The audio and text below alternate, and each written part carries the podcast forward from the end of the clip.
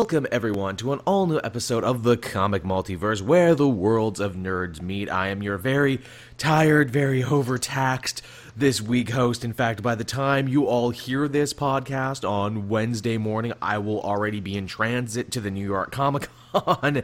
and oh man, do I need a freaking vacation from this work vacation that I'm about to take. But enough of my white people problems complaining. How you doing, Matt? I'm doing really well. I'm probably a lot more energized than you are, but but of course that's like the time difference Uh-huh. and everything. But uh, yeah, I- I'm doing pretty good. It's been a pretty solid week out there if you're a comic fan and nerd online. We got the Luke Cage show, which we, of course, are going to talk about at the tail end of this episode, where we would usually talk about the comics we read for this week. We're going to turn that into a Luke Cage spoiler cast. I figure that would be a nice little gift to leave everyone, because Matt and I both finished the show in relatively good time. Why the hell not, right? Yeah, why not? And the other good thing, if you were a nerd online this week, uh, Mr. Plinkett and Red Letter Media put out a new review. Have you seen it yet? I haven't seen it yet. I haven't had time to watch it yet, but I'm planning on watching it maybe a little bit later on tonight. It's it's long. It's an hour forty. I mean, shit. Watching one of those is like a movie in and of itself. Yeah, yeah. I won't spoil anything he says, but you know, you think that's hilarious. You should read the comment sections as always. I think this, I think this video hit people in a way that Mike and Jay were not expecting. Yeah? They rustled a very particular set of very strange internet jimmies, which I was surprised. Again, I won't spoil Oh. it for you. Fantastic. I love it when they do that. I, I know you do. Again, and this is like a group where it's like, you know, really, really, okay, whatever, all right. Mm. And if you remember too, in the great trailer in the lead up to this particular Plinkett review, there was that great trailer they put out where you know Plinkett wakes back up and then it's just one giant long piss take. Mhm, Yep. You remember that one? Well, they top Yep. it in this one. oh, excellent. They they up the ante in a big way, in the only way they possibly could. all, all- the jokes are back and some new jokes too. It's it's a good good time. If I was to give my review of the new Plinkett thing, I enjoyed it. Awesome. It was a lot of fun. Uh, what else did you have going on this week, Matt? Anything particular? Anything you want to talk about? Uh, not not really. I, I had a pretty chill week. I'm on sort of a vacation sort of week at the moment, so I haven't really been doing much besides catching up on TV shows. I made a bunch of uh, new videos that I'm going to be putting out soon, and, and one that went out recently, uh, which is actually getting a lot of attention, and is uh, people are actually really liking it and wanting me to do more of them. So I'm probably going to do more of them. Is that the most uh, misquoted Superman story? Yep. I saw that. That was good work. That was a good idea for a video. Very clever. Very clever indeed. Yeah, well, I was getting kind of tired of people misreferencing it and everything, so I thought I might set the record straight on it. And we sure do. Uh, uh, yeah, I, I guess with that, uh, we can just hop right into the news this week. And there's a fair amount of stuff, some from this week and some from last week, that I figured was worth talking about. Uh, perhaps the biggest one is uh, that the Ben Affleck Batman movie officially has a name now. Have you heard about this, Matt? I have. It's just called The Batman. The Batman, which this is a personal pet peeve of mine. I have never liked it when they call Batman the Batman. It is really weird because it, it it makes it sound like he's something not human, but then he has man at the end of his name, and it doesn't make any sense. It's and- such an oxymoron. I never even liked that cartoon, The Batman, and the title totally turned me off too. I'm like, what do you mean, The Batman? Of course he is Batman. He is a thing. he is a guy. This isn't one particular Batman you're talking about. It's just the Batman. I mean, heck, even Heath Ledger's Joker refers to him as that in Dark Knight, and that was the thing that made me raise my eye. Where it's like, we got to kill the Batman. yeah, it, it, it yeah. As you said before, it's kind of an oxymoron. Yeah, it's like, well, yeah, it's it's so weird, but you know, whatever. Titling aside, at least Batman's in the title. That's pretty good. At least we finally reached a point now where our heroes can actually have their names in their titles for DC. That's that's not too bad. You know, every It's every, true. Every little step helps. Uh, yeah, everything little has. And have you? I don't know whether you've noticed as well, but since like uh, after Batman v Superman came out and everyone really hated it, and they've sort of changed everything. You know, with Geoff Johns being whatever he is, we don't really know, and all this other stuff. They've been a lot more, I guess, open They're trying to be. about. yeah. Uh, yeah, but um, then that sort of it, they could be too open as well and reveal too much. And yeah, it's it's really weird what they're doing. They're they're doing all those like we've seen those um that shot recently of uh, Zack Snyder Mhm, with- doing like those storyboards or whatever. Some reason where he's wearing a Batman gauntlet for some reason. Yeah, yeah. Apparently that. Yo, bro, this is how I write, bro. This is how my creative juices get flowing, bro. I gotta It- put the back glove on. As someone said to me on Twitter, it felt really staged. Oh, I mean, of course it's. It's funny too that it's like he's sitting there with the storyboards, but he's sitting there in like an artist stance, like you know, like he drew the storyboards, and I'm like, are we really supposed to sit here and think that Zack Snyder drew those? Well, when we went, someone actually zoomed in on them, and they were just literally stick figures. So Yo, bro, and then the Batman fucking comes in. You know, he just pimps on in with his Bat car. It's called the Batmobile. Zack, whatever, whatever. He comes pimping. we're gonna in. change it. We're gonna change it. We're gonna. He's gotta have big fucking guns on the front, man. And then you know Deathstroke, you know he's a badass ninja motherfucker with no eye and shit. You know he's basically Ron Perlman meets Stephen Lang, and he comes on in and he's all old and as they, shit. they both CrossFit. And Yo, but he's jacked as shit, bro. I hope I'm that jacked as shit when I get to be his age, bro. and everyone's like, "This is this is great, Zack. You're you're doing a bang up job." As everyone slowly backs up out of the room. yeah, they, they just go back to shooting the film while he's over in the corner drawing. hey everyone, can we get Zack some crayons? He did some great pictures. Now you color those, Zack, and we'll put those on the Warner Brothers fridge. okay, bro, I'm gonna color the shit out of these pictures, bro. You'll see. It's gonna be great. I, I like uh, I like that voice I do for Zack Snyder is literally just the douche from Sausage Party. The irony being is that I was doing that voice long before I ever saw Sausage Party. I think that Seth Rogen movie ripped off my impression. Is all I'm saying. my weird, over the top, flanderized impression of Zack Snyder. Well, that's what uh, you know. That's what Seth Rogen said in an interview. He he listened to the co- comic multiverse and was like, "I like what that Joel guy does with that sort of bro Greedo voice." So Well, hey, apparently we cast a larger shadow than we think, Matt. Because wasn't there another piece of news that came out this week? You know, uh, who, what will the group of villains be to tie all the CW heroes together when we next we see them in a big crossover? We joked, hey, shouldn't it be the Dominators? Aren't those some cool villains who aren't used in enough stuff? Well, it's going to be the Dominators. I know. I when I saw that, I was like, "Ho- "Someone, someone's like tapped our phones or something." Or it's like these guys know what they're talking about. Let's let's listen to them. Where, where's our money, man? I know, and it's not even like I'm trying to be like uh, Captain Scoopy over here or anything. It's not even like I have some insider information or anything. I'm just a, I guess we're just both really good guessers. Yeah, yeah. It, it I don't know. It, it came out of nowhere as well. It really did. I mean, I was. It was just something we were just talking about, like, hey, Dominators, because they were in the new Green Lantern comic.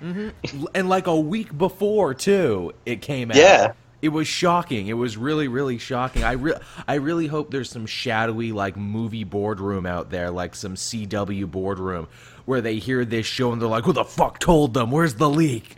Yeah, we, we, we got to get it out now before they start telling us more. For real, man. Which shit, I guess if the Dominators are gonna be in the CW universe, that pretty much means there's a good chance Green Lantern could be in there. well, it's possible, yeah. I mean, is it? I, it isn't one of the villains in Legends of Tomorrow or something related to Jay Garrick, his son or something? Well, one of the yeah. members of the JSA or something, Obsidian or something. yeah, Obsidian, to which I'm like, okay, that's pretty freaking huge if you're going to have basically a Green Lantern family character in there. Maybe that's their way of having Green Lantern without really having Green Lantern, where it's like, well, we'll do old Yeah. Green Lantern where he's magic, not uh, science fiction. Yeah, and we've already kind of, sort of, not really had Hal Jordan in Arrow. There was Oh, that like slight cameo of some guy wearing a bomber jacket that said Jordan on it. Oh, pff. More, more, more Arrow being Arrow. I love to. I actually watched the trailer for the newest season of Arrow, not because I like the show or anything, but because Cody Rhodes is going to be in it, and I've been following his career quite closely, and I guess he's going to be like a villain in the first couple episodes. And as I sit there and watch the trailer, he's just like, you know, maybe we should go back to killing. Maybe we had it right in the first season when we killed people. Oh no! And like one one of the guys on his team, his new team, is literally just Casey Jones. really? Literally just Casey Jones. I'm like, who the fuck is that guy supposed to be? And they're like, oh, Vigilante. I'm like, really? Really? You're doing a TV version of Vigilante? Even the comics don't like Vigilante. or maybe it was supposed to be Warrant or any of those other. It might have been Warrant for all I know. Either it was either Vigilante or Warrant. It was one of those characters where you're like, really? but and also too, apparently the villain this season is going to be like Prometheus. Oh, but he looks got to cull, got to cull those Batman villains, man. Yeah, God forbid Green Arrow should fight actual Green Arrow villains. Am I right? Oh yeah. And I'm sure someone in the comments is already writing, but Joel, what about Cry for Justice? Green Arrow fought Prometheus in that story. Oh, you mean in one of the worst Justice League stories ever told? Yeah, that's yeah, great. that's not uh, that's not a Green Arrow story. It's a Justice League story that happened to involve the Green Arrow family. Yeah, you, yep. you, you just can't start pulling points from wherever. Where it's like, but Nazi Batman had goggles, so goggles are fine. Yeah, that was an Elseworlds Nazi Batman. yeah, exactly. You don't get to hold that up and say no, but it's right because of this. No. That's fact, not how it works. In fact, it lends further credence to it being wrong. You just shot your own argument in the foot. God damn. What are we talking about again? Oh yeah, the Batman. we were talking about Batman. but yeah, the Batman. That that should be okay. There's a title. Batman's in it. I like it. Uh, moving on from that, uh, we have some other news this week that you know set uh, set the internet and comment sections ablaze again over what I can only call very silly, silly reasons, and that is Greg Rucka in an interview came out and said, as far as he is concerned, Wonder Woman is officially bisexual, and in my mind, when I read that headline, all I could go is, well, yeah, duh. yeah, kind of makes sense. It, it, here's the here's the thing. I don't know how anyone else's head canon works, but in my mind, Wonder Woman has always been bisexual. It's the only way it kind of makes sense. In fact, this isn't even the first version this year of the character that has explored her as possibly being bisexual. Yep, Earth One did it as well. I'm pretty sure Bombshells did it too, if I'm not mistaken. Yeah, pro- probably. And everyone's treating this like this was huge news. Where it's like, whoa, can you believe, you know, this huge, you know, bomb that went off? Can you believe that, you know, they finally came out and said it? Did you not read the second issue closely enough? Literally in issue two, Rucka makes a point of coming out and saying, oh, yeah, and uh, Wonder Woman had a bunch of girlfriends while on the island. Yeah. yeah, yeah, and they they do it for everything. Like they did it back when the New Fifty Two said um, Alan Scott was going to be gay and mm. everything. Like, whoa, you can't do that. It's against the character. I'm like, really? People care about Alan Scott? For real, it's it's ama- it's amazing what gets people's dander up online. I mean, r- yeah. r- really, I can't even say this is a great move for diversity because in my mind, I'm like, but she's always been that way as far as I'm concerned. Just because it's new for you doesn't mean it's new for me. Yeah, exactly. That's that's the way I look at it. I mean, eh, sure. I mean, at least it's nice that Wonder Woman can come out of the invisible plane's invisible closet for just a little bit and, uh, you know, admit in a very Greek way, "Hey, I'm just a sex person. You know, I just like it all. You know, it's all good." and and like sure i mean i guess if i wanted to play you know devil's advocate on this one and i'm not talking about like all the horrible internet homophobes but you know maybe someone who would say well don't don't you think it's don't you think straight women should have you know uh, like good role models to look up to? Why is it that most of the strong comic book female characters these days all seem to be gay? And to that i just kind of shrug my shoulders and go eh, I, I don't really know how to answer that question yeah, yeah, it's true. It's it, it's a difficult question to answer. In fact, you know, I know we have a couple female fans out there who I'm sure uh, have own, their own strong feelings about that. So instead of talking about it, I am actually willing to listen, and I'm going to read the comments when I'm away, and I'm going to hear what the female fans have to say, and we can talk about that. How's that sound, Matt? That sounds good. There you go. And uh, speaking of cool new things. Uh, Steve Orlando, it was announced today in a series of different little tweets there from DC Comics that he will be penning a series of Justice League of America one shots, including Vixen, the Ray, the Atom, and Killer Frost. Yeah, so apparently they're going to be either the whole team or parts of the new mm-hmm. JLA team, which is pretty interesting. It is. It's also surprising because I know you and I, Matt, were working under the same assumption that the JLA team we were going to see in DC Rebirth was gonna be the old Justice, you know, or the or, or no, or that we thought like maybe Justice League of America was going to feature the Justice Society team because they had made such a big deal about them in DC Rebirth Universe number 1 and how you know, oh, the old team is out there somewhere, they're just lost. But this is an interesting idea too because essentially what they're doing here is they've made JLA into the TV adjacent team. Yeah, it's some of the stuff I like, but some of it I don't like. I don't like um, the Atom, which is um, Ryan Choi, not uh, yeah, not Ryan Choi, uh, continuing his stuff from the the Rebirth special. He's literally just wearing the Atom armor from the TV show. He is, he is. They've totally changed it around to make it look like the TV show. But honestly, I'm excited to see Choi show up because I want to see them finish that storyline. Because if you'll remember yeah. from DC Universe Rebirth, the original Atom Ray Palmer's like, hey, I'm trapped in the microverse, but I found some. I found some shit that's going to pop your eyelids, man. Also, yeah, I'm, I'm really interested in that as well. Mm-hmm. Uh, Vixen is cool. I always thought she had a good power set, and I have fond memories of her from the Justice League uh, cartoon show. So it's nice to see her in something. The, mm-hmm. the Ray is an interesting choice. They are clearly priming the shit out of him for big things. What with the animated series he's going to have, and now out of nowhere, boom, you're on a Justice League team. Yes, I think something's going to happen with that character. You would think so. And then Killer Frost, who has been standing in an interesting sort of like limbo as a character, where it's like, okay, we tried to make her a hero once before, when she was getting really popular on Flash, or at least a version of her was getting quite popular, and now we're going to get ready to try again by making her a good guy. Yeah, that seems pretty interesting. I wonder too if they're like, well, we can't have Captain Cold on this team. Even Captain Cold is really popular on television because we might want to make him a villain again in the comics. So, who's another ice themed villain who's connected to the TV shows we can put on the team? Ah, Frost, of course. Yeah, yeah. Now, one thing you'll notice about this team is they're missing a Superman type character and they're missing a Batman type character. Yeah, I'm interested to see like if they're even going to have any of them, or if it's just going to be like this team of kind of C D list characters. Yeah, like lower tier, but with lots of room to grow. Here's my theory: if Orlando is writing these one shots, what else does Orlando write? Oh, Midnighter and Apollo. Wouldn't it be awesome if the Superman and Batman of this new Justice League of America team was Midnighter and Apollo? And that would that would that would make us. Uh, that will sort of confirm something else we said where we want them or we think they're going to be on a team as yeah, well. Exactly. Be like, look, if you want to keep these heroes from this other universe going that never quite got a chance, then this would be a smart way to do it. Let them be front and center, but also let them back up and prop up some, you know, lower tier lower tier leaguers.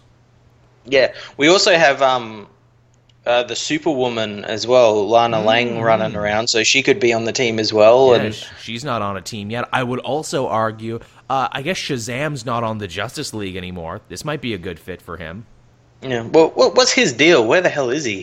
he just fucking disappeared in between DC Rebirth and he's, he's hanging out with Superboy in limbo. he's grounded, is what he was, because he's just a little kid. He was grounded. He's not allowed to come out in superhero, at least not until that Rock Shazam Black Adam movie comes out. then then wait until everyone says that Shazam was always super important to the DC universe. Yep. yeah, I think there's a lot of good people you could put on this team. You know what? Let's not put Martian Manhunter on this team. He's he's been on enough team books that didn't make it. As much as I love John Jones, I think he might be the kiss of death for a lot of these books. yeah, well, that's the thing. Like, he's really popular now because of the Supergirl TV show. Mm. So, like, you you think they they might put him in the book or something? Maybe. Here's a here's a shocker for you too. If these are all the CW TV adjacent characters, why is Green Arrow not on this team? Ah, he's busy he's fighting busy. lumberjacks. he's fighting them lumberjacks. Oh, I love that scene so goddamn much.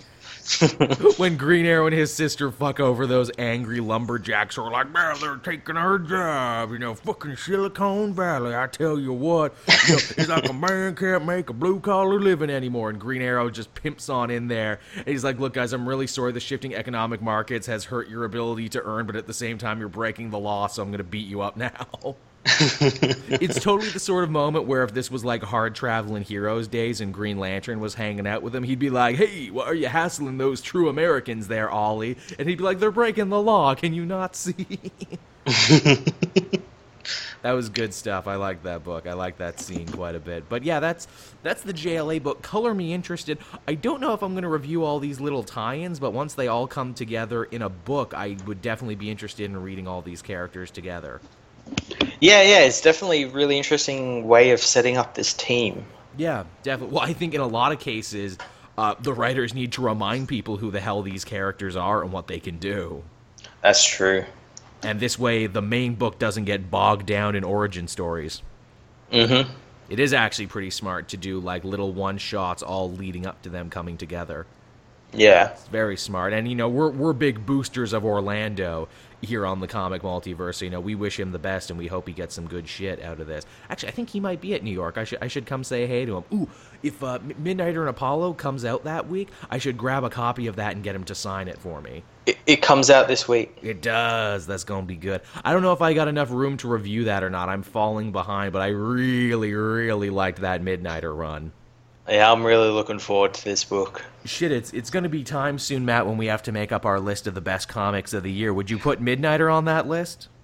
I would, but like just just thinking about that list is giving me a brain aneurysm because there's so many good books this year that they all sh- seemingly shoved in near the tail end of the year, didn't they? Like it's going to be hard yeah. To pick my favorite thing in DC Rebirth right now. I'm like, but Superman is great. Oh, but there's so many great Superman books. I can only pick one. Um, but Green Arrow is my favorite, and he's doing really, really good right now. Oh, but Nightwing's back again, and Nightwing's really good. oh, but Detective Comics might be the best team book I've read in a long time. Oh, but I can only pick one. and I don't, I don't want to cheat and be like, all the Bat family of books, all the Super family of books. no, Joel, you got to pick just one. Shit. All right, so moving on from that to some movie news. Uh, Mark Millar, or is it Miller? I can never say it right, Matt. I've gotten into full arguments. Is it Millar? Yeah. See, I was talking to someone just last week who swore up and down to me that it was Miller. Well, it's L A R at the end, so La. Yeah, Millar. Mark Miller, Millar. Tomato, tomato. Well, apparently. Uh, he's already working on casting his next big movie project. I've stated on the show many times before. I actually like the movies based on Mark Millar's uh, work more than I like the comics sometimes. And yeah, they're usually often better. they are for whatever reason. Either the tone or the mood is better, or they fix the ending. I don't know what it is, man, but the movies they make off of it are a lot better. Maybe it's just because his director collaborators are really awesome. I mean, it's usually the same guy for everything. Yeah. But yeah, so apparently he's already working on his next project. We don't know what it is, but we know that he's interested in wrestler John Cena for the project. Yep, and uh, yeah, the project is Superior, and I, I, I actually own a copy of that. They, and think it's Superior. Some people yelled at me and said it might be Huck when I was talking about this, but it's probably yeah, going to be Superior. Yeah, I I think it is Superior because he has been talking about that movie being made being made into a movie and uh, it, it it owns itself to a movie because it's a really cool storyline. It could be re- it's like a really fun Superman story. Yeah, you're a you're a like a lot of comedy, a lot of comedy in it, and hmm. it, it's kind kind of terrible what happens in it as well. So you got like the drama, the comedy, the action. It's got everything. It's got everything a good superhero movie should have in this day and age. Yeah, and and and John Cena would fit it really well because if you don't know the the the story of Superior, it's about a kid who turns into a comic book character called Superior. Huh. He, he, gets given a wish by some monkey who turns out to be a demon and takes his soul. A, a little um, like he, Shazam, huh? A little bit, yeah, yeah. But uh, it, it's a monkey instead of a tiger. in our real world. Yeah, yeah. Interesting, huh? And I mean, geez, for anyone who has watched wrestling or is even tangentially aware of wrestling will know John Cena is compared to Superman all the goddamn time. He's super positive, super pure, never been heel, or at least hasn't been turned in a long time. Always kicks out at two, always salutes and always supports the troops. Hustle, loyalty, respect. Which is the dumbest tagline ever, because how can you hustle while also being loyal and showing respect, Matt? I ask you that. I don't know. Uh, hustling basically says I'm going to try and screw you over and get what I gotta get. You know, that's that's a good hustle. How can you hustle while also showing loyalty and respect? I ask you. Mark Millar will find a way when they write this movie. Superior hustle, loyalty, respect, coming summer 2020. Honestly, you know, the thing about Cena, I don't know if you've noticed, Matt, but he's actually, again, he's getting up there in age, which means he can't, you know, uh, take pile drivers anymore and can't, you know, be doing bumps like he used to. He's trying to transition into more movies, and I gotta say, he's not a terrible actor. He might actually, if he keeps this up, he could have a rock s career.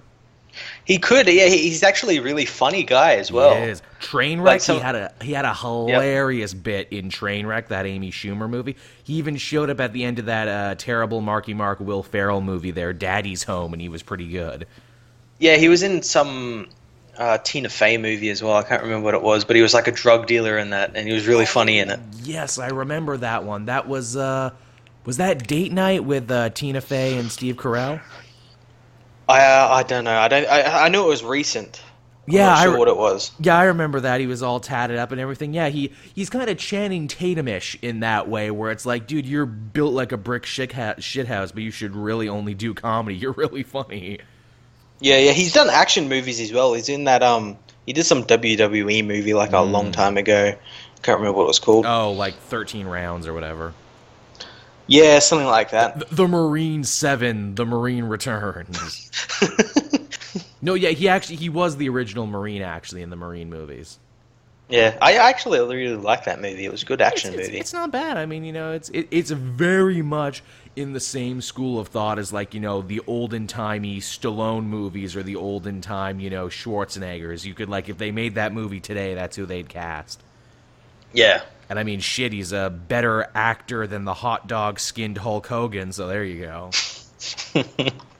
Man, dude, there's there's a buddy cop picture right there. Uh, John Cena must team up with his brother Channing Tatum to defeat the evil drug lord played by Hulk Hogan. Uh, John Cena and Michael Cera, of course. team up. I like it. I like it. I like where this is going. This is this is like we brought back the pitch it section, people. We used this used to be a segment on the old Blood Sweat comics, and now we've brought it back here only for movies. and then you know they are counseled by their mentor Willem Dafoe. He's like, yeah, John Cena, uh, John C. Reilly. I, can, I can help you. Ah. Are, are you okay there, Willem Dafoe? This is how I talk. Green Goblin. It sounds like you're having an aneurysm. Now nah, I'm good. Ah, uh, that's a movie. But but what would we call it though? We need a title, and who will direct? Um, Kevin Smith is attached to direct this project. He's just gonna plop the camera down and film what's going on. It'll be great. It'll be great. and then something with German sausage Nazis too, and he'll probably work in a role for his daughter at some point too. Yeah. There you go. That's that. That's and, then, and then, then when the movie flops, he'll say he's retiring, and oh, then course. never actually retire. yeah, as, as, as he tends to do. But man, does he love doing those CW shows now? I gotta say that Flash episode he did, best thing he's directed in a long time. Which one did he direct? I can't remember which one he did. Oh, like one of the talkier penultimate ones, but but it was actually pretty good.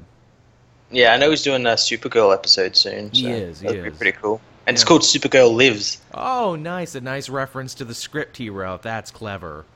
Yeah, I like that. I like that a lot. Uh, now, what else did we have going on in the news this week? So apparently, Stan Lee is going to be filming his next four Marvel movie cameos in bulk. I thought he's already done them. Oh, maybe he already has. Maybe this news is old by the time I put it on here and talked about it. Yeah, I, I thought um, Kevin Feige came out and said he's already filmed the next four. Huh. Well, he's getting up there in age, so I guess he's got to film them all while he can, huh? Yeah, yeah, he's got to. They should just um, like 3D capture him or something. Yes, like Tupac, please be sure to get the spirit of Stan Lee in the machine so even when he passes away, we can continue to put him in things to make it like he's not dead at all. just get a wax sculpture of Stan Lee, like a really lifelike one, and just you know have the guys from Industrial Light and Magic puppeteer it. Go to the Stan Winston School of Special Effects and get him to make like an animatronic Stan Lee. we're gonna we're gonna be feeling really embarrassed when we find out like four years from now that Stan Lee has actually been dead for the last decade and it has been holograms and robots and stand-ins. And someone was onto it and that's why he can't do comic conventions anymore because we were getting too close. They almost we almost figured it out. Where it's like, oh, sorry, you know, Stan, the, the, the technology, it's just not there yet. We can't let Robo Stan out in public again. He's going to malfunction and start choking people. I like this theory. Uh, but yeah, so that's interesting. More power to him. Uh, next up on the docket, we have the unfinished Dark Knight 3 The Master Race gets a ninth issue. and the internet let out a collective eh a collective fart and like not like a good fart too like a funny one like a big long wet when they heard the news I, I, I like when when it was announced i think it was brian Azzarello or someone uh, who's in writing it or involved in it said like there's just two little issues for it to be contained in only 8 mm. issues it needed that extra one i'm like did it really the, Did it really? the irony being the last issue they came out with Batman and Superman already defeated the evil rogue Kryptonians and it already felt like the book was over anyway. yeah, so what the fuck's the story gonna be? I bet they're going back to that. Oh, well, they defeated the Kryptonians, but now Batman has to defeat the last Kryptonian, Superman again, and it just becomes a rehash of Dark Knight right, uh, Returns. Is as if the book wasn't already a big rehash of those things. Yeah. Remember in Dark Knight 3, because I'm sure plenty of you have already forgotten because it's been so long ago. Remember when angry, curmudgeonly Batman destroyed the internet? Yeah. That's a thing from that book, everyone, in case you forgot. Batman destroyed the internet. And he's like, maybe this will get the goddamn kids to get their noses out of their fucking phones and then they'll pay attention to the goddamn aliens. That was, that, that was actual Azzarello dialogue there, too. But like, what what I don't understand about that is like, okay, so everyone's on like social media and everything. So like, wouldn't someone have actually noticed it and posted it on social exactly. media? Exactly. I'm sure there'd be a ton of hashtags right there. Hashtag Kryptonian invasion. Hashtag, you know, ten things you didn't realize about this Kryptonian invasion. Yeah, doesn't it like also show you like how out of touch Azzarello and Miller are. Mm-hmm. the kids they, on the internet they're only looking at the cat pictures and the Donald Trump videos and yeah, really. But oh man, those cat Trump videos are hilarious though. Dude, my vote is going to write-in candidate Cat Trump. he's just like he's just like a cat, but he only he has Donald Trump hair. and goes on Twitter rants at 3 a.m. in the morning about sex tapes. He sure does. Oh, God, they might elect that man. They're dangerously close to giving that man the nuclear launch codes, Matt. As two as two foreigners who you know are you know allied with America, D- doesn't that just help you sleep at night knowing that? I just find it so fucking hilarious. I'm really glad that I'm going to America in October and I'll miss November and I'll miss the election because if it was after that, I'd be kind of afraid to go to America because I'm like, look, shit could go down at any moment. the shit could go down, the revolution could be on, and I wouldn't even know and thus they swore in Supreme Chancellor Trump. Wait, what? His first order of business is to create a grand army. the greatest army that the galaxy has ever seen.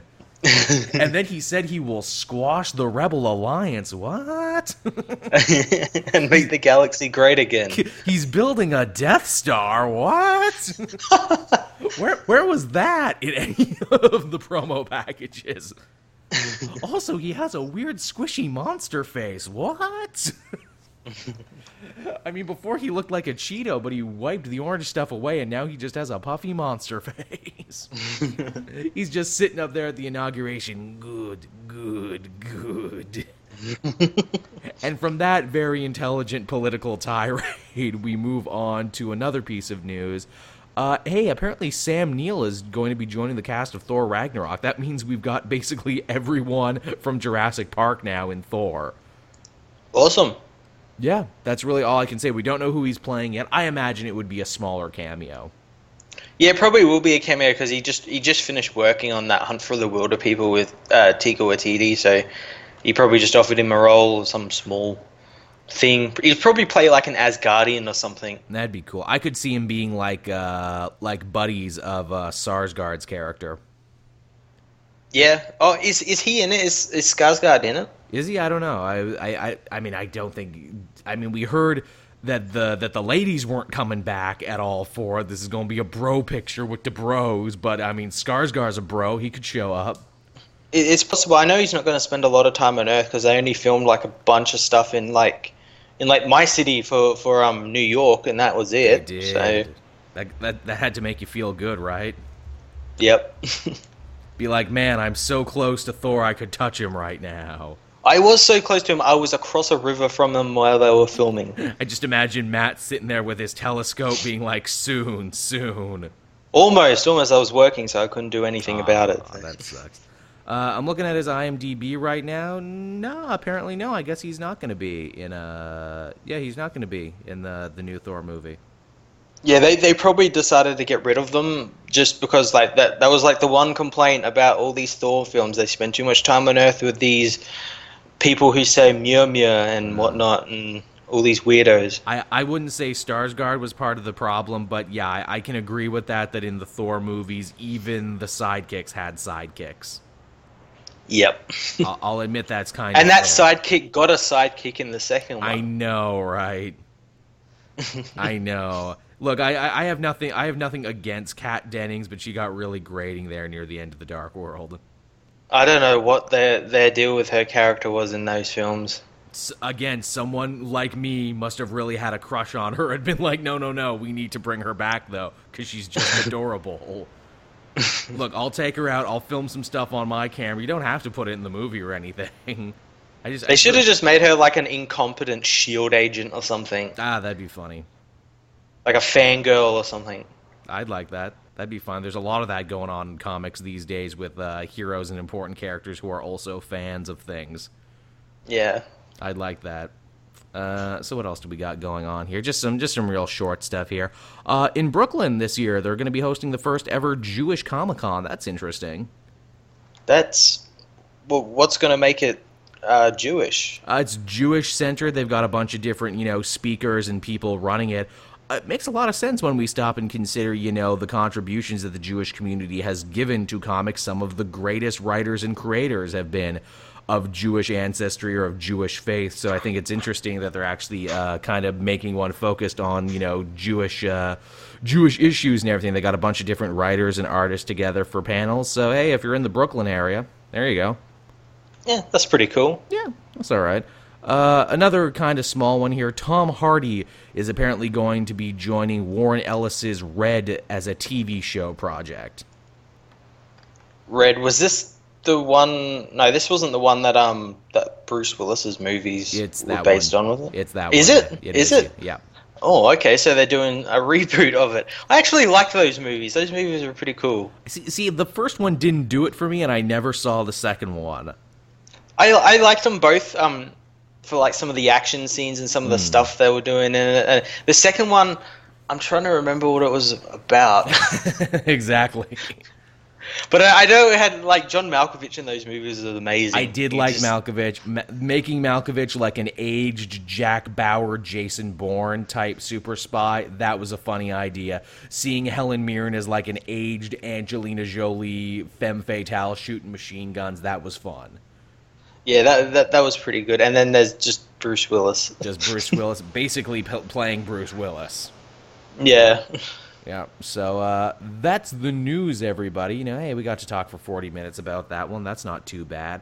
And uh, I guess with that, we can shift gears and talk about Luke Cage, uh, the brand new Marvel Netflix show. This will be a spoiler filled discussion. So if you haven't seen the show yet, you should probably check out right about now. But, you know, be sure to save this one for later. After you've watched the show, you can come back and listen to this one. Uh, Matt, I guess I'll let you start. Um, where to begin? This I, I really enjoyed this show. I really liked it. I, I did think it kind of felt sped up a little bit Really, see, in terms thought of plot. See, I thought it dragged in the middle for a long period of time, only to kick in right at the end. Because there's a point in this show where essentially they could easily have made it the end, and then they kept going. Yeah, right. Like Right. with the with I'll just come out and say it right now because we're in the spoiler portion. When they killed Cottonmouth so early on, I'm like, oh, this this feels like this should be at the end of the season. Oh, but they're still gonna keep going. You know, I kind of felt it sped up, especially in that third episode where Cottonmouth actually attacks Luke Cage and blows up that building with he's in. And goddamn that, rocket that, launcher. that felt like something that should have been like episode six, like middle of the show sort Mm. of thing. After he's after Luke's done a little bit more. Yeah, I mean, the Marvel shows as we know them have really experimented and played around with pacing. You know, Daredevil season one was a big long movie. Daredevil season two portioned its episode out in, you know, arc form, kind of like the comics. And Jessica Jones was paced more like a traditional TV show with starts and stop points and episodes that kind of stood on their own, which is kind of why Jessica Jones I still hold up as maybe my favorite because it does that. Luke Cage, in many ways, and you can agree or disagree with me on this one, Matt, kind of returns to Daredevil season one style of storytelling, and that is it's one big long movie. Yeah, it, it really is. If you if you were to watch these in like if someone like cut them all together, it would be one long movie. You have like a beginning, then like midway through, you sort of go back and there's flashbacks with the origin, and then it cut, continues on until we get to the end part with Cottonmouth. Yeah. Yeah, I mean, in many ways, too, it also hits all the points of like a classic action movie type thing where, you know, you got a guy with, you know, super, you know, you know, he's got powers and everything, but he swore never to use them again until he must use them to defend his community from a evil force. But oh, but is he right to? Is he wrong to? In many ways, you know, when you look at Luke Cage as a series, it might actually be the most traditional superhero story they've done in Marvel today because you got to figure in Daredevil, when we join him, he's already decided to be a hero. He's already made that choice. Jessica Jones completely denies being a hero, especially being a superhero, for pretty much the entirety of her show. Luke is the first one where we kind of get to see that A to B. You know, well, I have these powers. Should I do good? Well, is it right for me to do that? What would the repercussions be to finally at the end being like, yes, I will be a hero and I will defend Harlem? Yeah, it's- it's more of the, the, the classic superhero sort of thing. Yeah, definitely. Uh, I think the big revelation from this show and the thing that I liked the most uh, on this one, and I didn't think I'd end up liking it as much as I did. Misty Knight fucking owns in this show. Oh, she was absolutely incredible in this show. She like here like it's funny in a lot of these Marvel shows you always seem to have one character who steals it be it Vincent D'Onofrio in Daredevil season 1, The Punisher in season 2, uh what is it The Purple Man. Luke Cage was stolen not by a villain but stolen by a supporting character in Misty Knight. They nail her character and the sassy back and forth she has with pretty much everyone perfectly. Yeah, and like with me, like I'm not really too familiar with all of Luke Cage's stuff. Like I know his origin and everything, and I've only read him in uh, like books where he's like teamed up with like Spider Man or like been in right. part of the Avengers or something. But it, it was really great how they did all these characters in this show. They were really easily accessible, and you you didn't need to read like oh she she you know dresses like this or talks about this because it happened in this arc or something. You know, it was all pretty generalized and everything. Well, you know, it's funny. Luke Cage, probably more than any other Marvel show, too, has more characters from the comics per square inch than any other one before. And honestly, Luke Cage seemed to not really give a fuck if you got the references or not, which there was something kind of admirable about that, where, you know, Daredevil and Jessica Jones may have stopped and winked and been like, hey, this is important, maybe you should Google this. Luke Cage just kind of ran with it. Yeah, yeah, yeah. And uh, like again, to bring it back to the villain thing, there. I mean, pretty much every Marvel Netflix series we've seen so far has had like the one strong breakout villain. Luke Cage goes another way completely, and it has like five smaller villains throughout the whole thing. Yeah, all the villains in this, whether it was Shade, Cottonmouth, Diamondback, um, Mariah, like they were all amazing in their own way. Uh, and I mean, that's got to be a rough thing to do for Luke Cage because he does not have a good rogues gallery. He has guys like Disco Devil and Cockroach Hamilton. So the fact that they were able to hammer something out of these characters is, you know, pr- it's a pretty interesting feat. you got to say, uh, I was a big fan of Shades myself. He was probably my favorite. I'm a big Theo Rossi fan. I loved him as Juice on Sons of Anarchy. I think he really shows what a good actor he is in uh, in this uh, show. Yeah, oh yeah, he was absolutely amazing in this. He was real good. I mean, in, in many ways, I mean, heck, he, again, spoilers, he survived to the end, him and Mariah, so I guess they ended up being the real villainous winners out of this thing. Yeah, and uh, I imagine, and also Diamondback survived as well, and he was being experimented mm. on by that doctor who gave Luke his powers. Right. So I imagine he'll probably come back into Defenders or something. Possibly. Uh, speaking of Diamondback, there, uh, one of the other interesting things about Luke Cage is, you know, in all those other Netflix shows, there was a big kind of like, you know, a feeling of anticipation towards like, oh, are they going to finally get to the costume? You know, when are they finally going to put on the costume? Luke Cage is different because they give it to you quite early on. They pay homage to the costume and then never look back because traditionally Luke Cage doesn't wear a costume in the comics. And he even references it when he like puts on the yellow shirt and he's still got the bands and the headband on and mm. everything. He's like, "Yeah, I look like a damn fool." Even uh, even the name Power Man, they call him Power Man several times in the show. Yeah, yeah. I, I appreciated that. I thought it was a nice touch. I mean, you know, we're talking about everyone else. I guess we should talk about Luke himself. Mike Colter, we already knew he was great from Jessica Jones. He has this kind of rugged strength, but also this, you know, uh, comforting warmth to him. And honestly, and, and again, you know, you can have your two cents on this one, Matt. I think he did some of his best acting when he didn't speak at all. Yeah, yeah, he, he does uh, that really great, strong, silent type mm. sort of thing.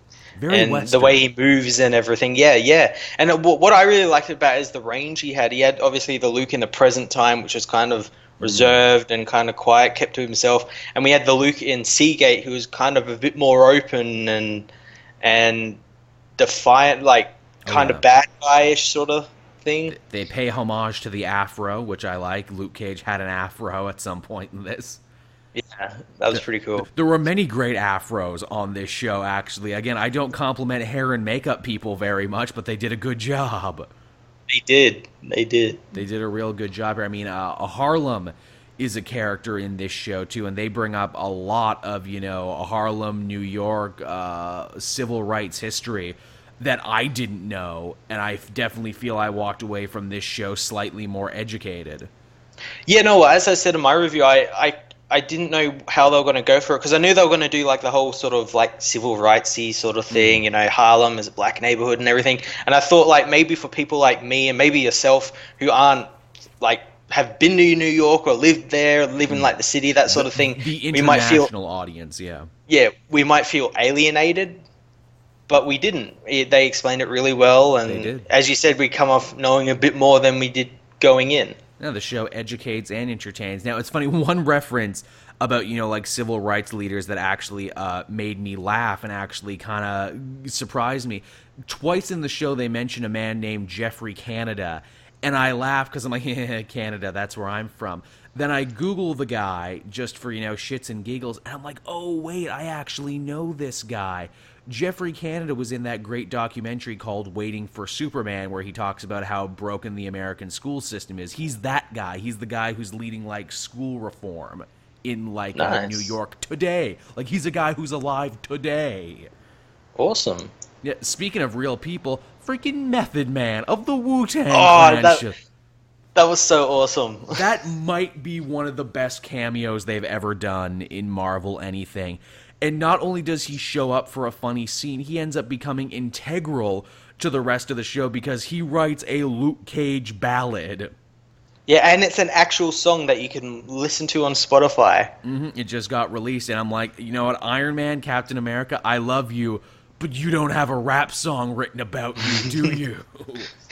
the music in this is, as well is really awesome. Like the orchestral score and everything is really like that '70s black exploitation mm. revenge film sort of score. Oh yeah, they got rap, they got R and B, they got soul and jazz, and they have a perfect way to work it into the show too. Because you know Harlem Paradise. Cottonmouth's Club is always auditioning and always having shows with live music, so they have like a good excuse to have that. Yeah, yeah, it was really great how they worked that in, and they, of course, it's like the music is a big part of their culture as well mm-hmm, mm-hmm. in Harlem and everything. Talking about the arts and everything that they make there travel all around the world, even if their people don't. And it's interesting, you know, uh, uh, Mariah or Black Mariah, as she's called in the comics, her uh, her whole goal of this I found interesting. She's like, you know, keep Harlem black, keep Harlem proud you know, you know, keep all of the things intact that we like about it. I liked that what she was trying to do there ran completely uh, in the opposite direction of what Fisk was trying to do to Hell's Kitchen, where Fisk was like, "No, tear it down, gentrify it. You know, I want to take revenge on the, or, you know, on the city and town that hurt me." And everything, yeah. and I thought that was kind of an interesting thing to see a villain kind of go in the opposite direction. Yeah, and, and since like they both sort of survive and kind of got away, it makes me think maybe they'll come to, blows a little later on. Maybe that'd be really interesting. Yeah, because I mean, Fisk is going to get out of jail, and when he does, he's going to try and take back all his territory. And if Black Mariah has become like a new crime boss, that would be a cool fight for them to have. Yeah, and and she would actually have a lot of power because she kind of ended the series like vilified and like better off than when she was before and she's becoming like politically connected and everything mm. and yeah and all the other bosses are dead so you know that helps yeah that always helps killing all the other bosses it, it's funny they mention so much real history in harlem the one thing i'm shocked that they didn't mention uh, is the time that the Hulk totally messed up, uh, totally messed up Harlem. I'm surprised that didn't get brought up in conversation. Oh, they they always mention the incident and everything, and um, I I imagine that because that happened beforehand, like years before, maybe and then the, this alien attack started. Maybe that that's more fresh in the minds of people or something. No, no one remembers the what is it the uh, Twin Towers bombings. Everyone remembers 9/11. Also, man, I love too that there's a guy on the street just selling bootleg video of the alien attack and the Avengers fight with it. I like that, uh, but the, the only problem I had was like, how did this guy get hold of a, a red camera? Because they're they're like twenty grand, and you got to buy all the parts for it separately, which run you another twenty grand. And I'm like, how does he expect to like film something like that to happen, especially when it takes like half an hour to put the camera together? Uh, well, you know, there's no right way to answer this question, Matt, without sounding vaguely racist. Either he hustled a lot of good DVDs on the street corner, or he stole it, and now I sound like an asshole. Thank you, Matt. It's it's, it's okay. People were telling me that on Twitter as well. It's like you probably stole it. I'm like, that's kind of racist. That's kind of racist. Everybody, that's uncomfortable. Now, again, you know, as you mentioned, you know, uh, race relations and civil rights and everything. You know, I, I, think one of the things I like about these Marvel shows is that they've all pushed the envelope in a different way. You know, Daredevil pushed the envelope on violence. Jessica Jones pushed the envelope on you know like sex and everything. Uh, Luke Cage, you would think would push the you know race and civil rights thing much harder than it does. Honestly, you know they'll go episodes and episodes without reminding you about it. It's really only at the end do they uh, really push it? And even then, they you know make a conceited effort to show both sides of it, which I think is kind of interesting. Yeah, I guess they didn't want to like oversaturate it because I guess not. I because people would say like, yeah, we get it, we get it, you know, civil rights and everything, so it's good and everything.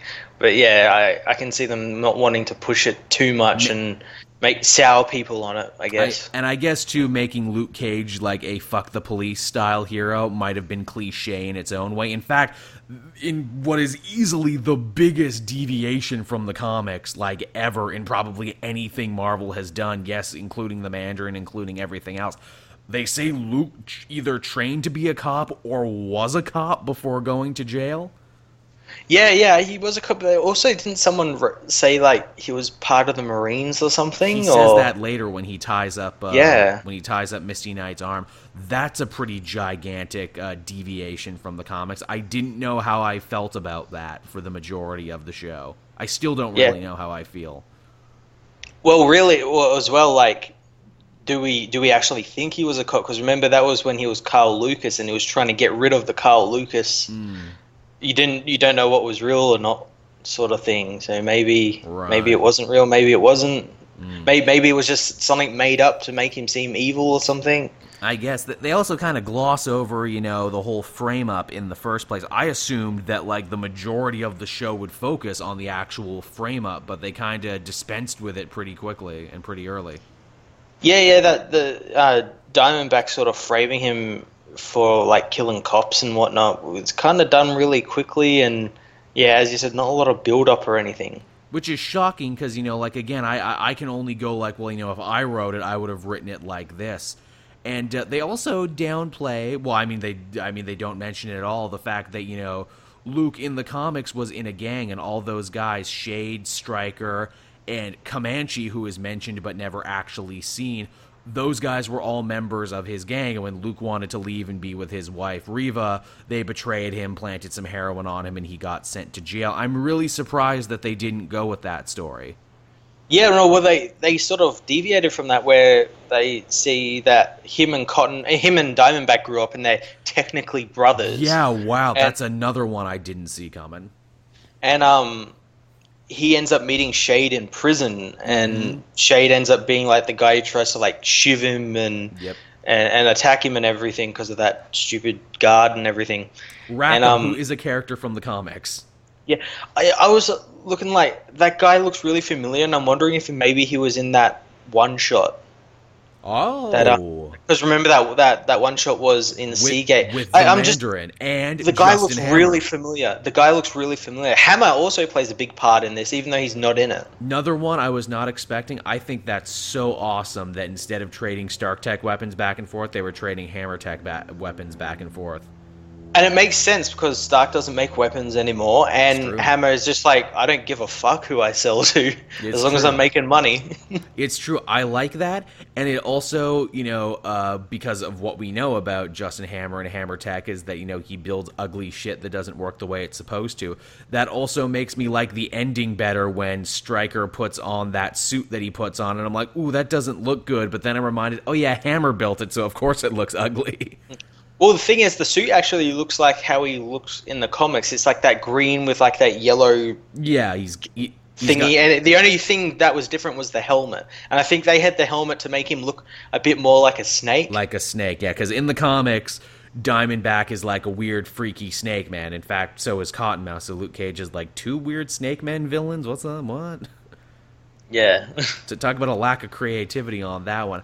Uh, like I enjoyed Diamondback, even if I felt he was like Harlem Joker for a good part of like his tenure. oh yeah, he he hammed it up. He Oh God, up. yes, he did. He like Samuel L. Jackson in Pulp Fiction would look at him reading from the Bible and go like, "Dude, c- c- calm it down a little bit."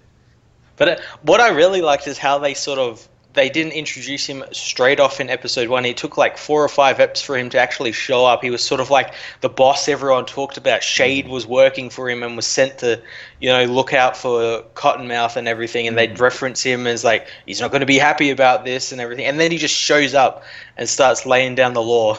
And then even when you see him, you don't know who he is. I thought he was Yeah. Comanche at first. I'm like, okay, you know, here comes Comanche. Here's the last member of the of the old uh, uh, Luke Cage gang. But I'm like, oh no, that that actually is Diamondback. Okay. Yeah, yeah, because so, so, cause, like I'm not familiar with like all of Luke Cage's bad guys or like people related to him and everything. I just thought it might have been like one of those like assassins they hire that's sort of like a like a heavy, and it takes Luke Cage a while to beat him. Right. Uh, But yeah, I was going to say, speaking of beating Luke Cage, that you know took up a good chunk of story time in like the show as well, and that is you know how how does a guy who is super strong with bulletproof skin fight, and also you know how how do you make that action interesting with a character who is more or less invulnerable? And I think they found some interesting ways to deal with it. I love the way he sort of fought guys. How he just like sort of swatted them It's and true. then would like knock them out and everything is amazing. I love that. It's like I don't have to fight good because I just need to give you a strong slap on the head and you'll basically be knocked out. And because I only really operate in Harlem, people know me by name, and when they see me coming, they run the other way. Yeah, like those guys he was uh, who was selling guns and he just like turned up and they all just took off. Mhm, That was that was pretty great. Also, hey, Turk Barrett shows up from the Daredevil show. That's a nice touch. It was amazing, and I was just waiting for him to get his nose broken or a, a limb broken or something, but it didn't happen. He just got locked in a dumpster. And I like at the end, he's like, "Man, I'm not coming to this part of town anymore." yeah, I'm going. I'm going back to Hell's Kitchen where it's normal. I mean, geez, Daredevil just breaks my nose, but Jesus, this is you. You guys are you guys play too rough here in Harlem. I mean, uh, and speaking to a cameo as well, we're on it. We got some minor ones and some non-minor ones. Uh, Trish, Trish Walker, Hellcat actually shows up being like one of the talking heads talking about Luke Cage. I thought that was a nice touch. Yeah, that was really interesting when you can when you start hearing her voice and everything. It's like, cool seeing that she's still doing her Show, Trish yeah. talks or something, whatever it was. Yeah, it was Trish Talks. She shows up, but Jessica Jones doesn't. Jessica Jones gets mentioned, but we don't see Jess again. Yeah, that was really strange, especially after their sort of relationship they had in her series. And how big a part of her show Luke Cage actually was. You think, you know, they'd pay it forward and have her show up here. Yeah, I did like, however, how Claire turned up. I like her introduction, how she gets off the train, gets robbed, chases down the guy, and beats the shit out of him. Oh yeah, I mean Claire, uh, Claire the night nurse. This is this is the biggest role she's ever had in anything. She is a regular supporting character in Luke Cage, not a cameo. And in fact, we pretty much get to see her become the night nurse in this. Yeah, she actually says like, I, I kind of want to just do this and sort of help powered people with abilities and everything, and mm-hmm. that was really cool. And I guess that sets her up for the defenders. Yeah, she she's good at it, and more than the fact that she's good at it, she's actually creating like a new kind of science and like a new kind of healthcare to take care of people with super abilities. Yeah, yeah, especially during like the scenes where she had to go help Luke after he got shot twice with those Chitauri weapons from Hammer. which is another great callback. Here's my thing because you know Pop's barbershop kept getting destroyed. Do you think they're going to rebuild that as the Heroes for Hire building, or do you think they're going to rebuild that as the night nurse's office? Uh, I don't know. Maybe Heroes for Hire. I was thinking maybe they'll they'll play it into the Defenders a little bit, since that's where sort of Luke is sort of based out of, and that they might like head over there and sort of talk it out and everything, and use that as like a Defenders base, maybe. I'd like that. Be like, hey, you know the the other guys have a tower, we have a barber shop. But hey, we get our haircut for free while we're here. Does Tony Stark get his haircut for free at his fancy tower? Didn't think so. Yeah, just don't swear. You got to put a dollar on the Gotta swear jar. I love that about Luke Cage, where you know I, I think that's a beautiful thing to differentiating him from all the other Marvel heroes, where so many of the other ones are like you know slick and cool and you know like snarky. I know that's a big thing where it's like you know why are all these Marvel heroes snarky?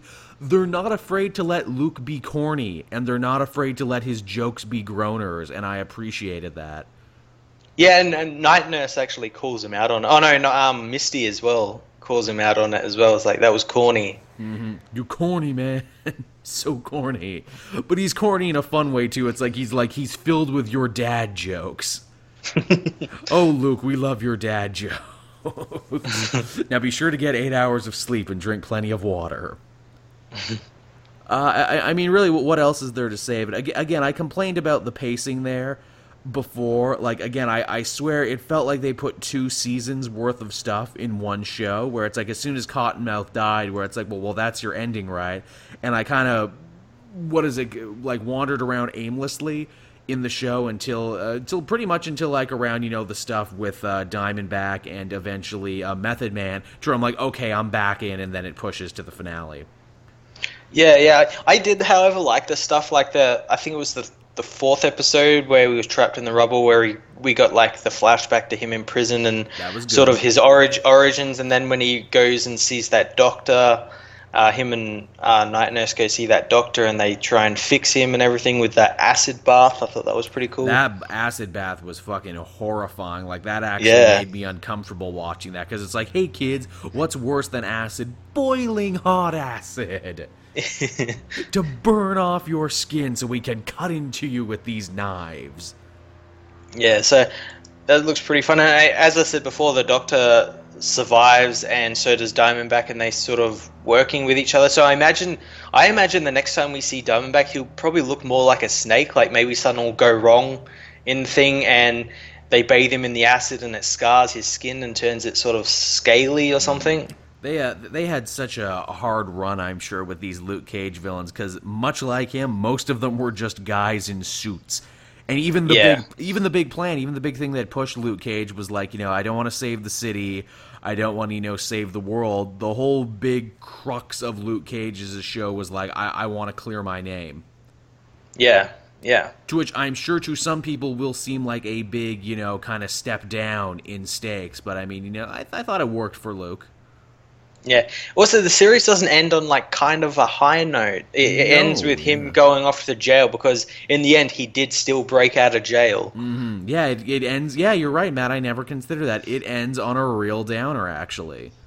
Yeah, and the villain gets away. The um. Mariah gets away, and uh, after, uh, I hated her in that last episode. She was so smug. Oh God, she was. Oh yeah, she was. You love to hate her for sure. I was hoping, come on, Luke, throw her out a window, please. Come on, Luke, punch her just a little bit, just a little bit. Just one little punch. You know you want it. You know you want it. Uh, anything else to cover on this one, or you, you think we said it all at this point? I think we've pretty much said it all. Okay, t- tell you what now. To, to finish her off, let's uh, let's try and rank these because I think I might surprise people with uh, with my rankings, my own personal rankings. Jessica Jones, I think, is still probably my favorite, only because I think it works better on an episode to episode basis. I'm I'm very much about that, you know, pacing and episodes being able to stand on their own. I know that's weird for Netflix, and especially for these Marvel shows where they assume you're going to binge watch them anyway. I would go Jessica Jones, uh, Daredevil season two, just slightly under that, and then probably with them I would put Daredevil season one and Luke Cage more or less on the same field. I would say. I'd I'd go I'd go Daredevil season one as my number one pick. Oh, oh, that's still your favorite. Okay. Yeah, I, I really like what they did with that show, and it was was strong. the first one. And uh, I'd probably, I D- Jessica Jones and Daredevil season two are sort of like tied for me for second. I really like both of them, but for completely different reasons. Mm. Um, and then yeah, Luke Cage coming in at the end there. yeah. Okay. It was it was a strong show, but it but yeah, it, just the other two are, I thought slightly bit better. a little better. Yeah. I mean, like, here's the thing too. Like, I think. I mean, Luke Cage is clearly already finding an audience, and in fact, I think it might actually be one of those shows that breaks barriers and finds fans, you know, outside the realm of comic books. And I think for that, it's really good. And also.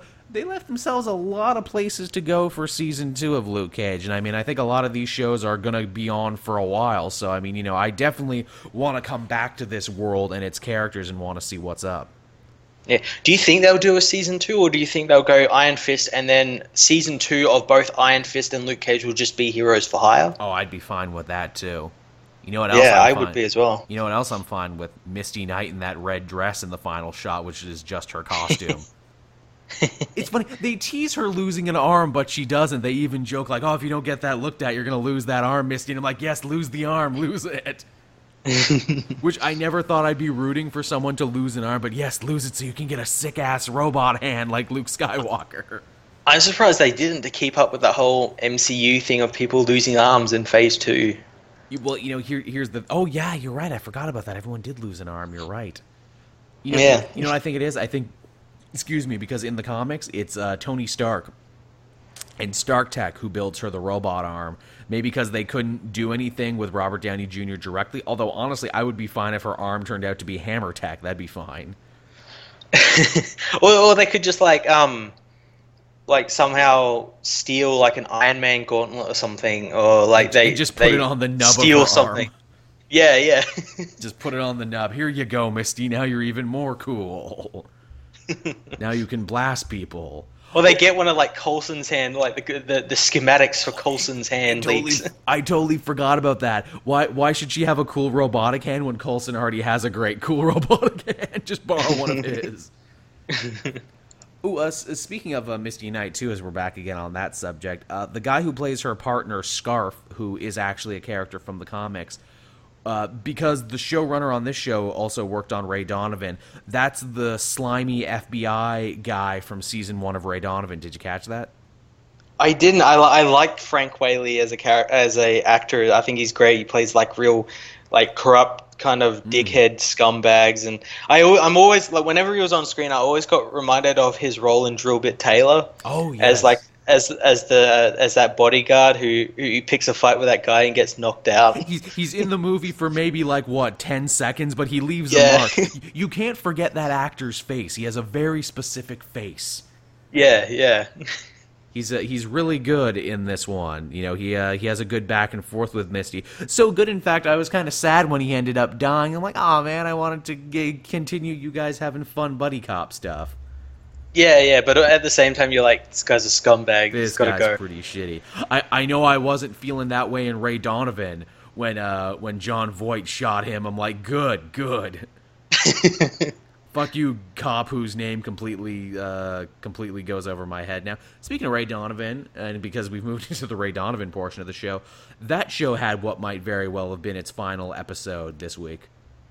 Really? It's not going to come back? Uh, they they leave it on a happy ending. They could come back and do more, but if they didn't, the show would have ended on a good note. If they wanted to leave it here, I got to catch back up on that show. you gotta you gotta now. This was this was a really strong season. Here's the funny thing: I almost didn't catch the finale because literally every episode, like the last five episodes they've done, all felt like they could have been season finales.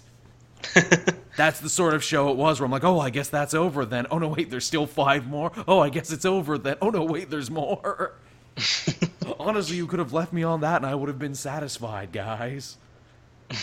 that's the kind of show it was. So, uh, yeah, I mean, I guess that's the comic multiverse. Do we have anything else to say about the about the sweet Christmas that was Luke Cage? Uh, not really. It was a pretty damn good series, good solid series of the uh, Netflix Marvel stuff, and I look Yeah. forward to seeing more. Yeah, I mean, even though it wasn't my favorite, I definitely tore through it quicker than I did Jessica Jones and Daredevil. I'll put it that way. Yep, same. I, I watched it much faster, and you know maybe that's something in the show's favor too. It's more easily digestible than uh, Daredevil or Jessica Jones was, because those were some shows that you know were dealing with some really brutal, really uncomfortable topics a lot of the time. And at the end of Daredevil and at the end of Jessica Jones episodes, I know I felt kind of physically drained. Where I'm like, okay, that's enough for tonight. But with Luke Cage, I'm like, yeah, but what's Luke and Misty doing next? I want to see that. Yeah, yeah. Yeah, I, I had no problem watching like you know four to five in a day to get her done. Uh, it's it's funny too. I was expecting, as with everything Marvel related, were you doing this, Matt? Were you like waiting, waiting for the final episode to be like, okay, where's the stinger? Where's the stinger? Where's where's the Iron Fist stinger that's gonna come in at the end? I'm actually kind of glad they didn't do that. It's refreshing, but at the same time, too, I'm a I'm a horrible garbage fanboy, and I'm just like, give me give me the things I like, show me things I like and no. Yeah, there, there were Iron Fist references in there. Apparently, there was a um a flyer that Claire looks at that's for martial arts lessons and something, and there was a reference in the flyer to uh, Iron Fist. Oh, I missed that. That's cool. Yeah, Was it like Daughters of the Dragon or Deadly Hands of Kung Fu because they have like a shared history with the Heroes for Hire? I think so, something like that. That would be cool if they brought in like the Daughters of the Dragon or some shit to hang out Yeah. at like that. That'd be cool. There's a lot of cool places that Luke Cage could go. I mean, hell, you could even start introducing villains and characters that aren't Luke Cage related, and I would be fine with it because I think that's the sort of show where you could. I was reading the new Sam Wilson Captain America today, and they have a character in there called Rage, and Rage is an old Marvel character. Do you know Rage, Matt? I don't know. He's an angry black man in a lucha mask who looks like he's an adult, but he's actually a teenager, just, you know, super hyped up on, like, you know, basically, basically the same sort of experiments that made Luke Cage into Luke Cage. Oh, okay. I think that would be great. You have Rage show up in season two. You know, he's an angry young man. He's wayward. He has these powers. He doesn't know what to do with himself. And Luke kind of mentors him and becomes like what Pops was to him. Yeah, yeah, I could see that. That'd be really cool. I could see that really well being like, you know, Luke, I, I learned to master my own powers. I was in similar experiments, and now I'll try and help you master your powers. Yeah, that could be really cool. Yeah, and I mean, you know, and there's like a bunch of even like joke Luke Cage villains you could bring in there, like Discus, a man who throws discs really good. Well, like just just talking about the the whole mentorship thing. Do you think maybe that's gonna be Luke's role with like Iron Fist, maybe? I'd like that. That'd be fun. Because he he's, he he seems a lot older than um, Iron Fist at the moment, or the, the actor who who's going to be portraying Iron Fist. yeah, than uh, Sir Loras Tyrell of Game of Thrones. Yeah, so maybe it could be like the the mentor to him. I'd like that. You know, there could be there's a lot of fun directions we can go, and heck, that's the interesting thing of doing a Luke Cage and Iron Fist solo show. That is that you know they have one of the greatest friendships in all of comics, and we'll get to see that in Defenders. We'll get to see them for the first time kind of become friends, and I think that's going to be really special. It's going to be amazing. It's, you know, pretty much everything Batman and Superman should have been when they met on screen for the first time. Be like, yo, you know, they, you know, they disagree, but they're friends, man, and that's the coolest part. Yeah, one one's kind of um, serious and the other one's kind of jokey. Mm-hmm. Yeah.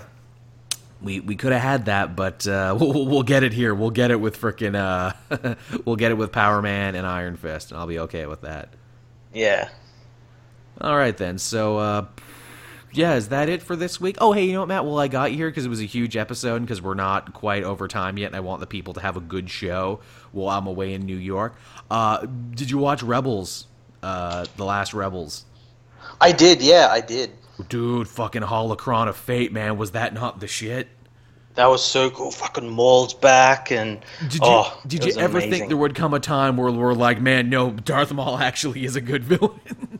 I know. I was thinking that when I was starting to write my review for it. I was like, I never thought like this character who was in one of the worst Star Wars movies, if not the worst Star Wars movies, would end up being such a compelling and amazing, fleshed out character. Like, and it's amazing because it took like cartoons and comic books to do that. I know, right? Th- thank God for Filoni and his people there to redeem Darth Maul across all these cartoons. He's had an arc from Clone Wars to here now. He's one of the few characters who got to have like a multi-show arc. Yeah, yeah, that was it was absolutely amazing. Also, apparently, I I, I couldn't find anything about this, but apparently, Obi Wan's going to be on this season as well. I mean, that's what they were building up to. I mean, the big moment in this episode is that, you know, Ezra and Maul join together the two holocrons, one of the Sith, one of the Jedi, and because of it, it opens their minds, all 2001 style, and they get to see visions. Ezra says he sees two suns, which, I mean, even if you're just a casual Star Wars fan, you know that has to be a reference to the twin suns on Tatooine Yep. What Maul says is a lot more cryptic, and it's something you got to think about. He says he's alive, he's alive, and he gets all pissed off and runs away. Assumedly, he's talking about Obi Wan, the man who cut off his legs in the first place. I was thinking he was talking about him, or maybe he was talking about Savage Opress. Hmm, his brother, yeah, was his Because his brother was a. No, his brother got killed by Palpatine, but maybe he's alive somewhere. Because he was created by the, the Witches of Dathomir, and Yeah. he technically wasn't like an actual Zabrak. It was like a ghost. Or, it was really weird how they did it. They like turned him into some weird ghost sort of thing when they Yeah, they- made him an adult or something. they kept adding shit to his character. Also, I remember as much as I like the storyline you're mentioning, you know, with Savage, voiced by the great Clancy Brown, it always bugged me in Clone Wars that that was another real George Lucasism, where it's like, you know, we used to yeah. have uh, Zabraks and we used to have Dathomirians, but now they're both from the same planet, so now there's Dathomirian Zabraks, and one is the male part of the species and one is the female part of the species. So we just made took something that was simple and made it complicated. Yeah, yeah, I, I liked what they did with the the uh, the Dathomirians in the expanded universe. How they had like the witches of Dathomir and everything, and then yeah, they just decided, oh, we'll combine these 2 for some reason. for some damn reason. That's such a George idea. Where it's like, no, you gotta put them together, though. yeah, And also, Korriban is called Moraban. But George, Korriban has been called Korriban for like decades now in the expanded universe. It's Moraban now.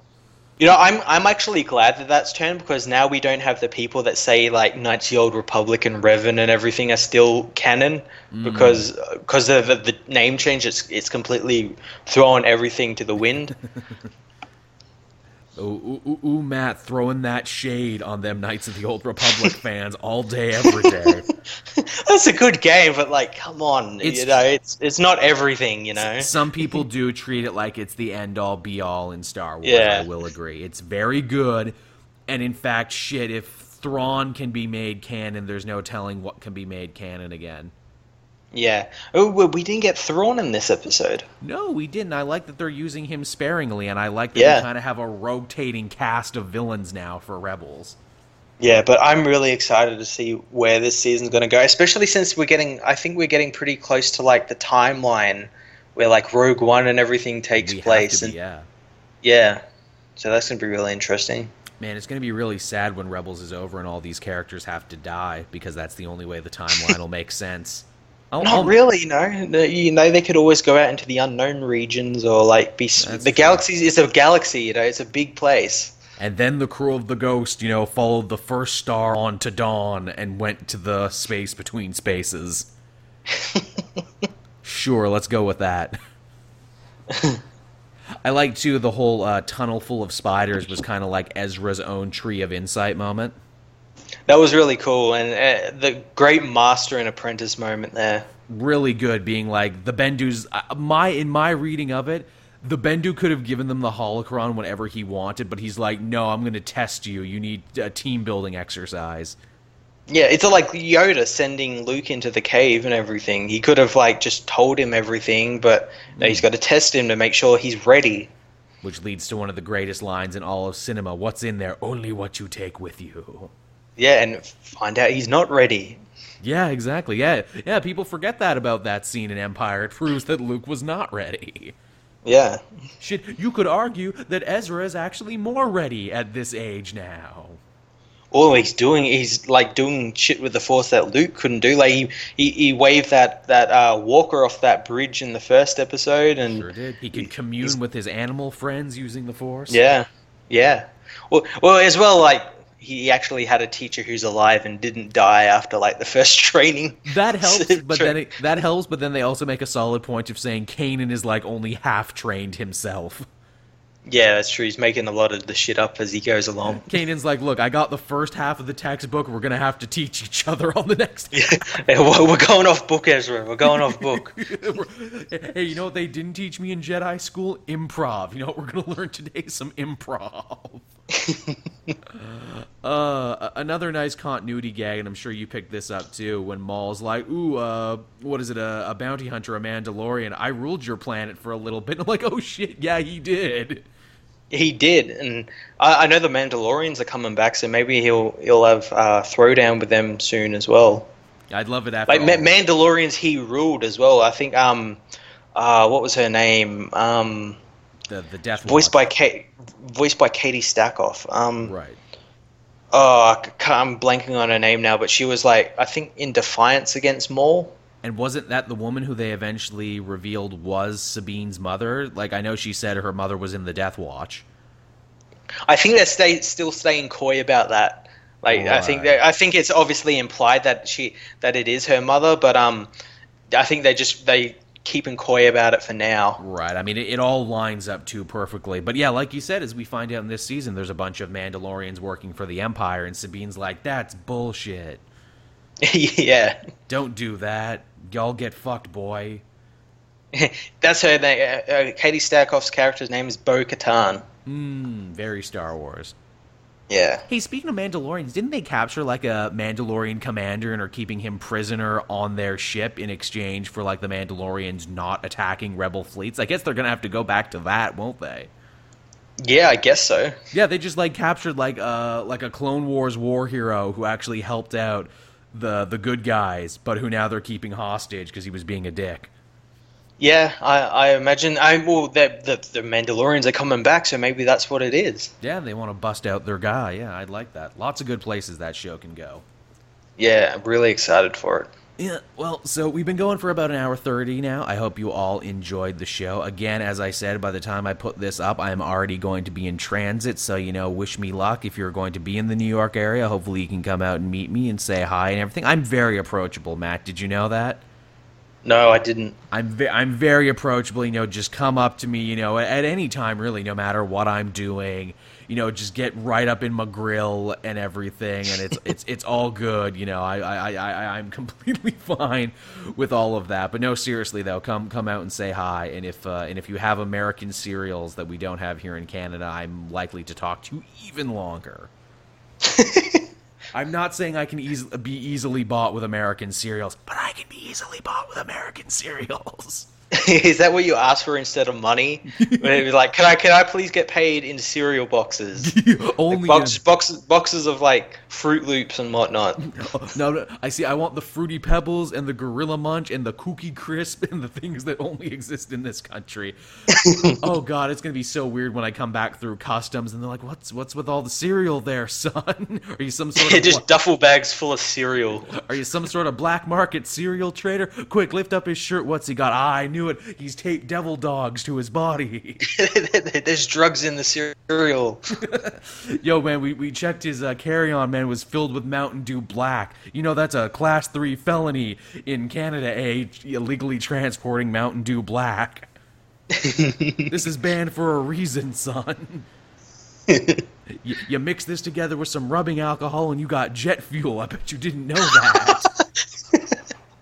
That's how volatile Mountain Dew Black is. you just add some rubbing alcohol to it and heat it up in a saucepan, and boom, rocket fuel. That's why they had to defund NASA because they couldn't get any more Mountain Dew Black anymore. And on that note, everybody, I think I'm ready to end the show for this week. Be sure to like, subscribe, favorite, do all that other social network jazz. I want to thank the patrons again because it's the beginning of the month. We got paid some patron money. Uh, also, if you become a patron, you'll be listening to this episode first before anybody. I'll be uploading this one tonight for the patrons to listen to. It's uh, it's Monday as we record this, so you're actually technically getting it a day late. We're actually going back to the time we used to record when Matt and I first started this, but we changed some stuff around. So uh, yeah, thank you everyone for that. Uh, Matt, any parting words? Uh, no, thanks. Thanks for listening. Uh, come check out some of my new Superman videos I'm doing. I'm also going to be doing very soon some more uh, audio commentaries with Tom from Comic Book Oh, Cast nice. on Superboy. Uh, so keep an eye out for them. That's cool. We got we got to rope him into something Superman related. I know I said if we ever did like any of the animated Superman ones, like uh, uh, like like Superman versus the Elite, or especially if we did like uh, All Star Superman, we'll definitely have to get Tom in for that one. I know he'd probably jump at that, and we'd love to have him. Yeah, definitely. Yeah, so you know, keep uh, keep your eyes out for that in the future. The next time there's no news going on. also, as far as the show next week, everyone, I'll say this right here and now for everyone. I don't know what's gonna happen because I leave Wednesday morning because I got to go to the city. I then travel all night from like 11:30 p.m. to 11:30 a.m. the next day. I'm going to be there Thursday, Friday, Saturday, Sunday. I leave Monday morning. And again, because we usually record the show on Sunday, I'm not going to be here. So I don't know what's going to happen. We might record the show late, but I might also be, you know, dead. And uh, cut down on, you know, weight and everything and shit I got to worry about while in New York. I'm not going to be bringing my computer, so I'm not going to be able to get a lot of work done. I'm still going to have my pad. I'm still going to be connected to the internet, so I can still chat with you all on, like, Twitter and the channel and everything. And I'll be popping my head. And I also really want to work hard Wednesday morning to make sure that I have a lot of content. I want to have at least one video every day while I'm gone is my goal. So uh, yeah, definitely look out for that. I'm telling you now, so you know when it comes like the next, like when it comes Wednesday or when it comes those days, I don't get a million people asking, "Hey Joel, where's the show?" Hey, hey, hey Goober, where's the meat? You promised us meat, Goober. All right, so on that note, I'm finally ready to end the show. Bye bye, everybody. See ya.